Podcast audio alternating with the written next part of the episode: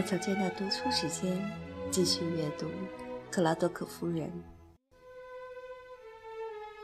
第六章。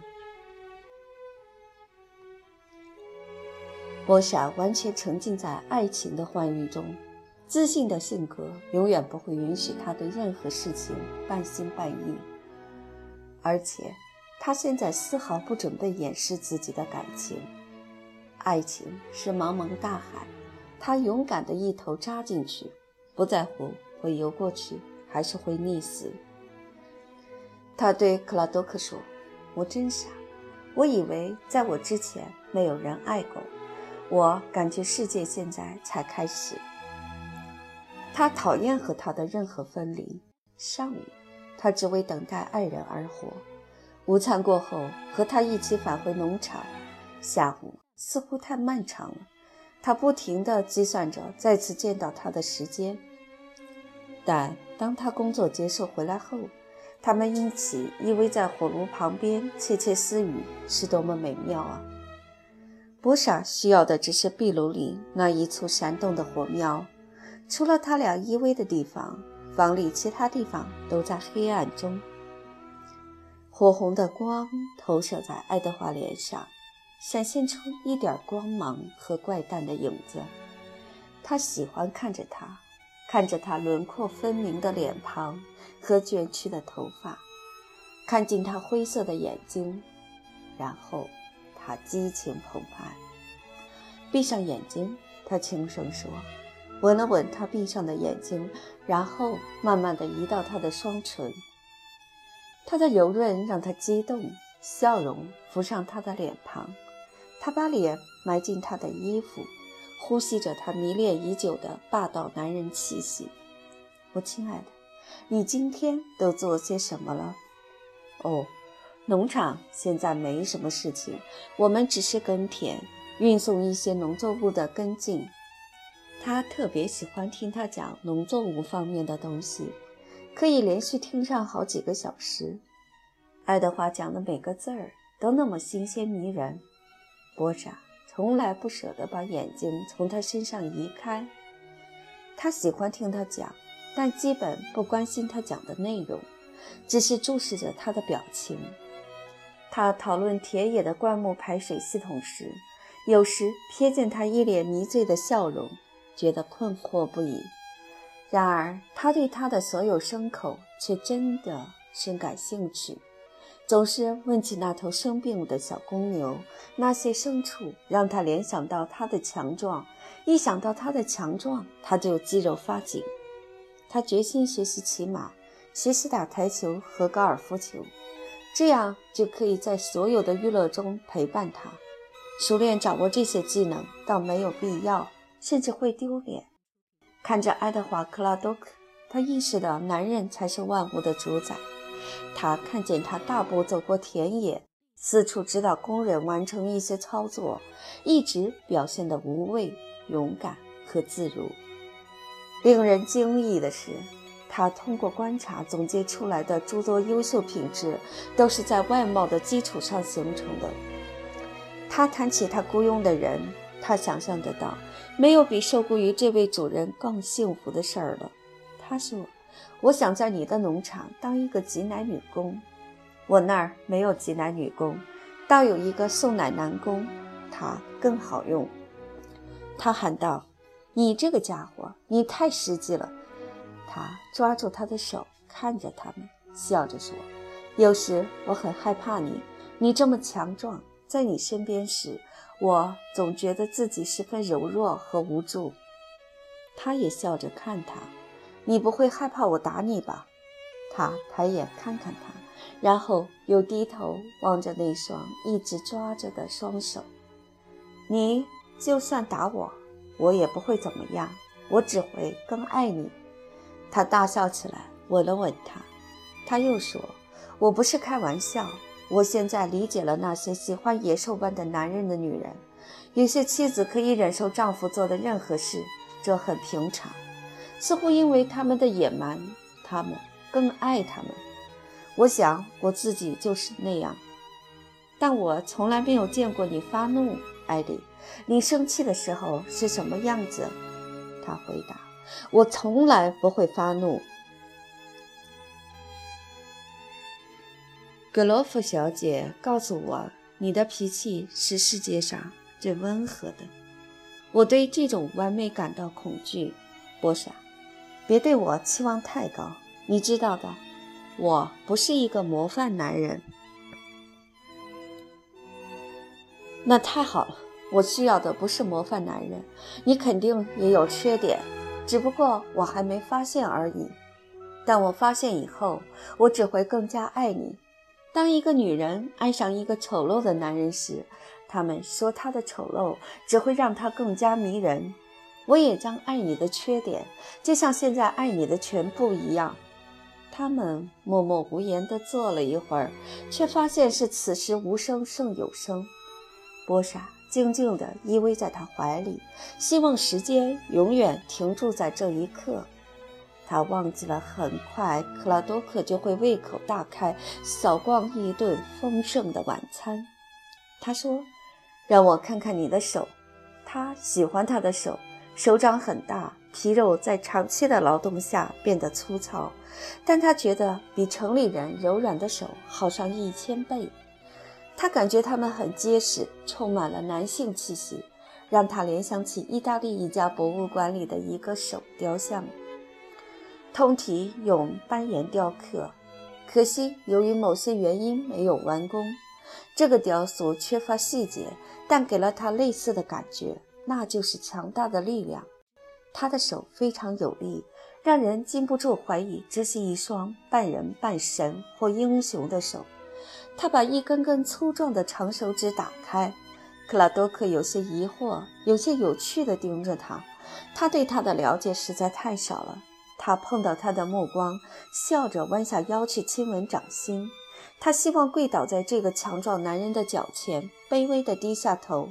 他愿意做他的女仆。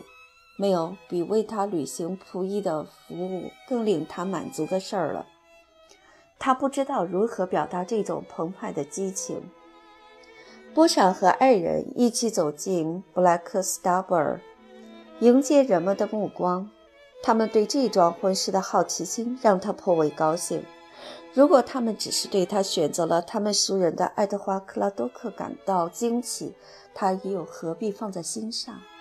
他为他骄傲，为自己是他的妻子而骄傲。有一天。正是这个季节里暖和的日子，他坐在阶梯上休息，克拉多克站在旁边。他们没有交谈，只是满怀喜悦地看着彼此。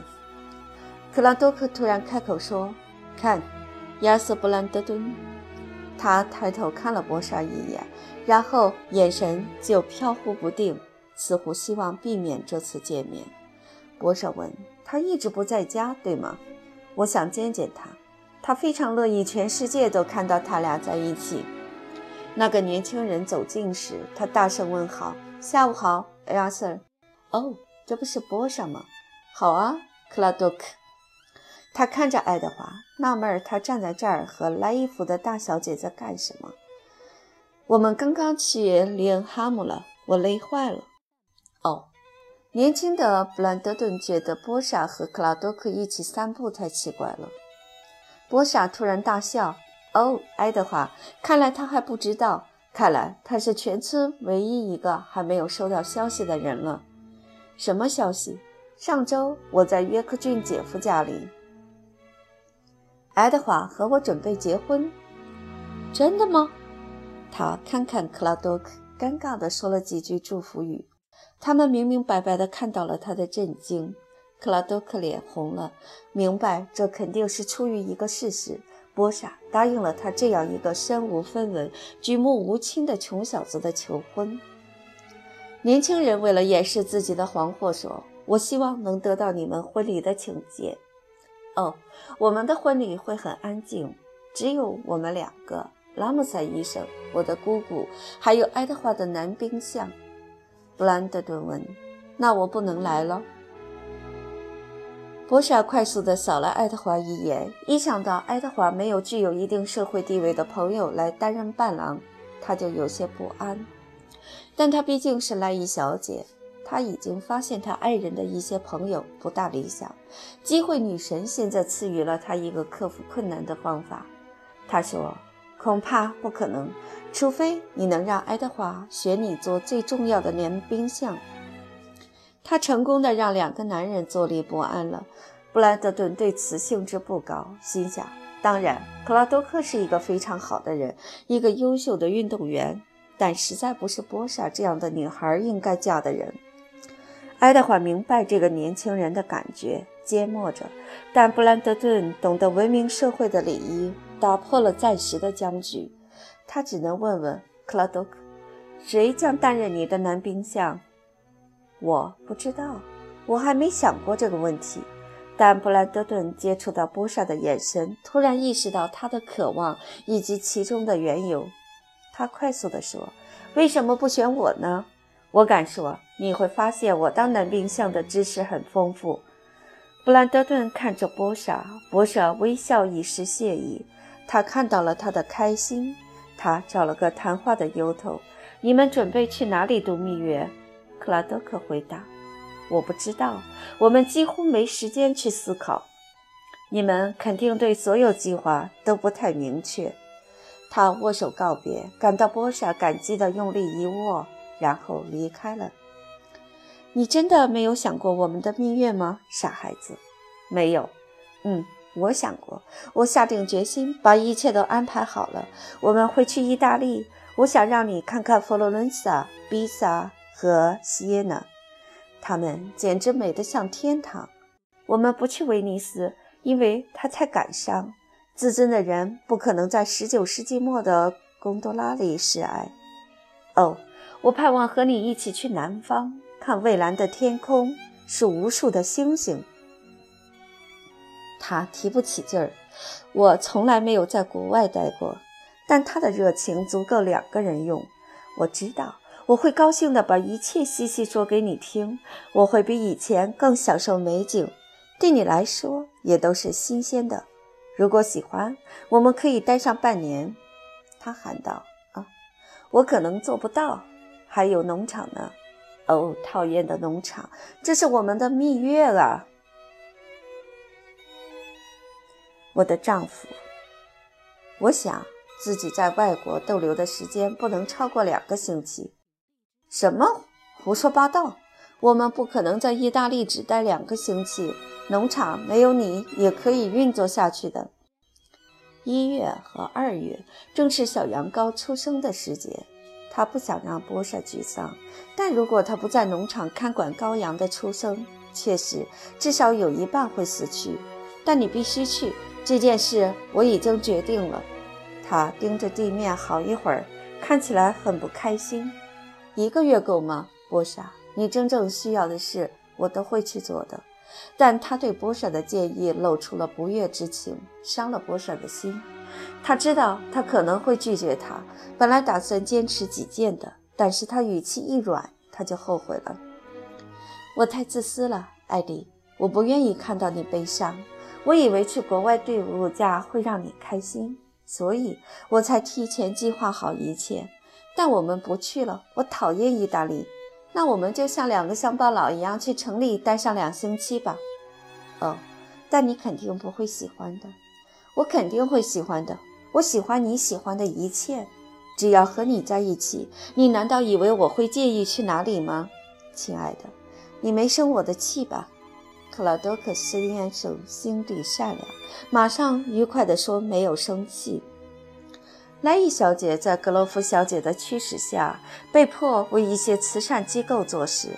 波莎告知她改变的计划时，她正在编织婴儿的袜子，他会做的最小编织物。听到消息时，他漏了一针。他是个聪明人，不会对此发表任何意见，但他暗存是不是世界末日到了。波莎的计划像易碎的玻璃那样破碎了，但他脸上看不出一丝不开心。一个月前，要他放弃脑海里成型的想法，比让他跨越重洋、攀登悬崖还难。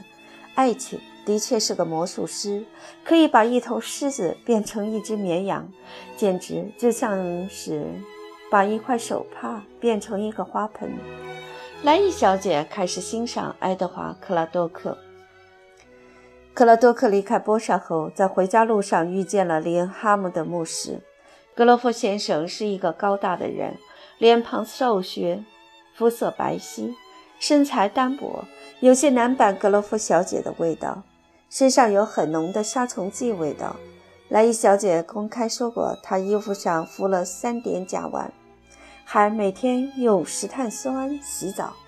他虽然年过四十，但依然干劲儿十足，待人宽厚，憎恶不信国教的人。啊，克拉多克，我正想找你，不是因为我的预告婚事吧，牧师？我们准备得到特殊许可成婚。像很多乡村人一样，爱德华总觉得牧师有些滑稽。这无可指责，因为这是他们生活中唯一的笑料。而他对教区牧师有比对世界上其他事情更多的幽默感。牧师笑了，这是乡村牧师最好的优点之一，那就是他们愿意和教民同乐。结婚的事情已经定了，你是个幸运的青年。克拉多克挽着格罗夫先生，他这种无意识的友好赢得了无数朋友。是，我是个幸运儿。波莎和我会结婚，我知道你们都觉得奇怪，但我们真的互相爱慕。我打算全心全意对他。你知道的，我从来没有花天酒地过，牧师，对吗？是，我的孩子。牧师被爱德华的自信触动了。每个人都清楚你为人稳重，当然，他能找到社会地位比我高很多的人。但我会努力让他开心，而且我会像某些男人一样对他毫无隐瞒。我对他的坦诚和他对我的坦诚一样，那可以说是一件非常幸运的事。我一生之中从未爱过其他女人。至于其他，嗯，自然，我年轻，有时也进城，但我总是讨厌城市。乡村和艰苦的劳动让一个人保持纯洁的秉性，不被污染。我很高兴听到你这么说。我希望你幸福，我也认为你会幸福。牧师良心上有少许不安，因为起初他和妹妹都称这桩婚姻是不相配的，还没有明白事情的不可避免，他们就开始觉得自己的态度不够仁厚。两个男人分别时握了握手。牧师，我希望你不要介意我这些直率的话。我认为，在某个方面，这也是您的事儿。我也曾想和莱伊小姐交流类似的话题，但不知为什么，我从来都找不到任何机会。